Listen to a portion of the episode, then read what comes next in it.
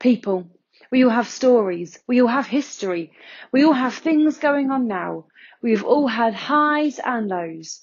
We've all done things we're proud of and definitely things that we're not. But does that matter to God? What does our past, present, and undoubtedly our future mistakes mean for our relationship with God and our relationship with the church?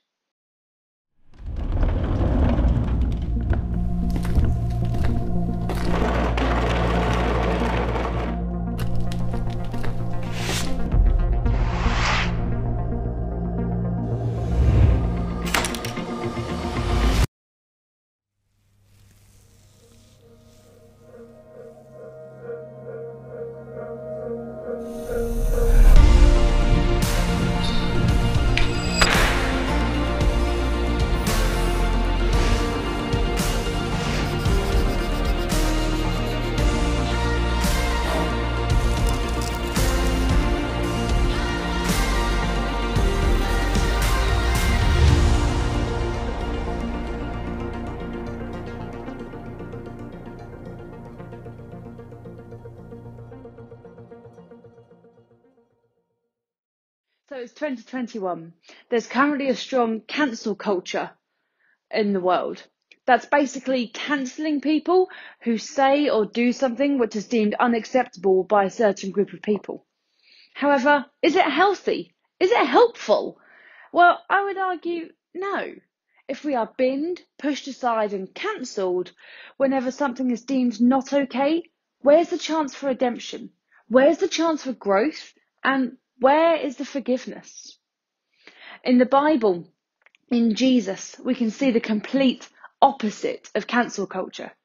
We see a God who is love, who is forgiveness, and who welcomes all. Go and listen to the list I read on the talk on the 1st of November, or list 28 different people in the Bible and their shortcomings, and the fact that God still used them. It included people such as Noah, who was a drunk, David, who was an adulterer, Peter, who said he didn't even know Jesus, and Rahab, who was a prostitute. And let's not forget Paul, who was a murderer. If God can use them, why can't he use you? Well, I believe that he can. You see, in the Bible, Paul talks many, many times about a body. He uses this analogy to talk about the church. And now let me be clear, I'm not just talking about half 10 till 12 on a Sunday morning or whenever you may be choosing to watch this for however long you decide to watch it for. But I'm talking about anyone who knows Jesus at any time of the day. You are still a part of the body that Paul is talking about. So let's read in one place where he talks about this in 1 Corinthians in chapter 12 and verting starting even at verse 12. He says, Just as a body, though one has many parts, but all of its parts form one body, so it is with Christ. For we are all baptized by one Spirit, so as to form one body, whether Jew or Gentile, slave or free, and we were all given the one Spirit to drink. Even so, the body is not made up of one part, but of many. So we are all part of one body because we have that same spirit. In fact, the same spirit that Jesus himself has. And you can read that in Romans 8 and verse 11. So when it says either Jew nor Gentile, that basically translates to, well, anyone. It doesn't matter where you've been or what you've done, you are and can be a part of this body because you are and can be a part of God's family. But the thing with the body is that if one part isn't working properly, other parts of the body notice. A couple of years ago, I had a really nasty knee injury. It was rough, I was on crutches, I couldn't drive. But what I really noticed that my other knee, my ankle, my back, and other parts of my body that we won't mention started to hurt too. This is because those muscles weren't being used like they were meant to. They were literally being pulled and stretched in directions they weren't meant to go in. Because they were compensating for how I was having to walk because of my bad knee. Now, the same goes for us in church. We all have different skills and different abilities. We've all been given different gifts, as Paul describes earlier in chapter 12 of 1 Corinthians that we read earlier. If you read from verse 7, he actually says, A spiritual gift is given to each of us so that we can help each other.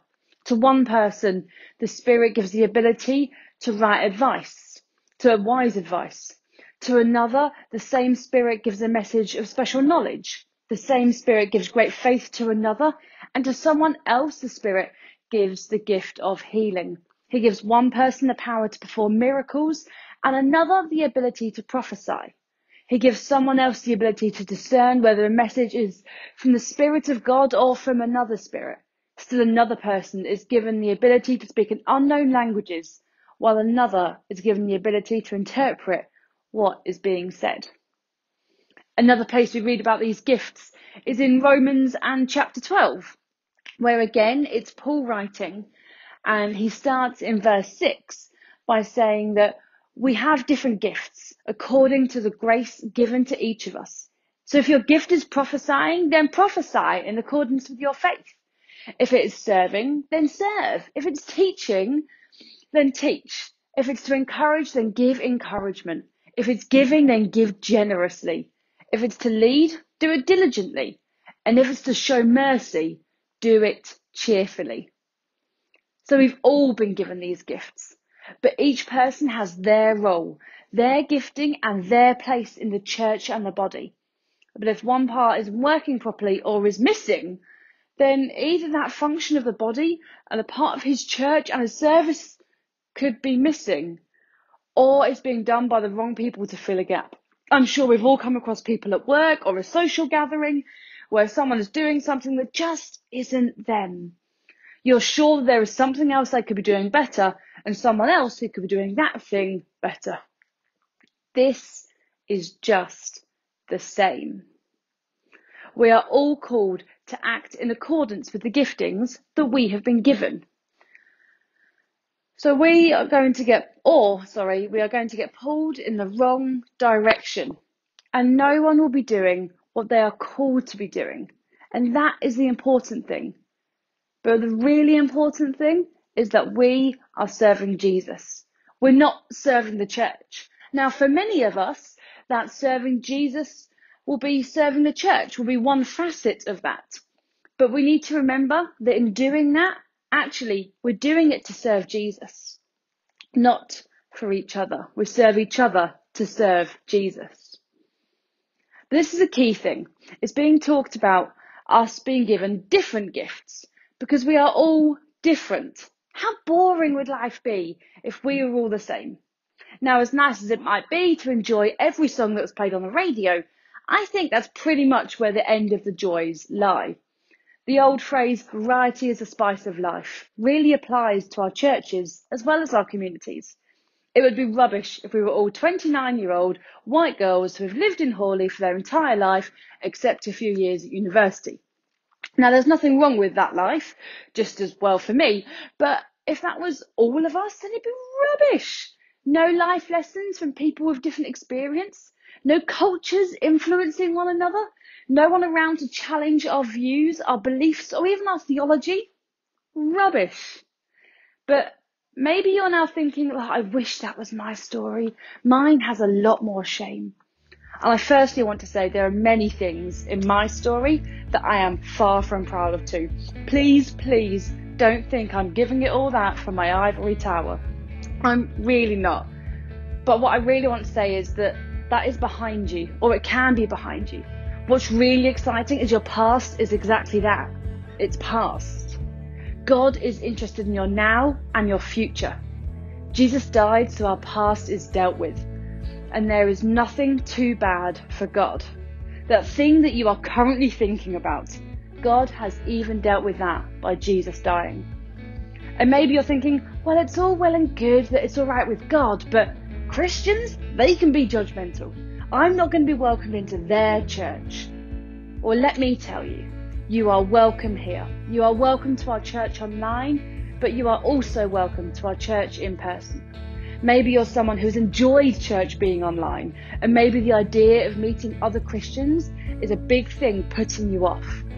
Or maybe you're loving hiding behind a computer screen. But let me tell you, you are welcome here.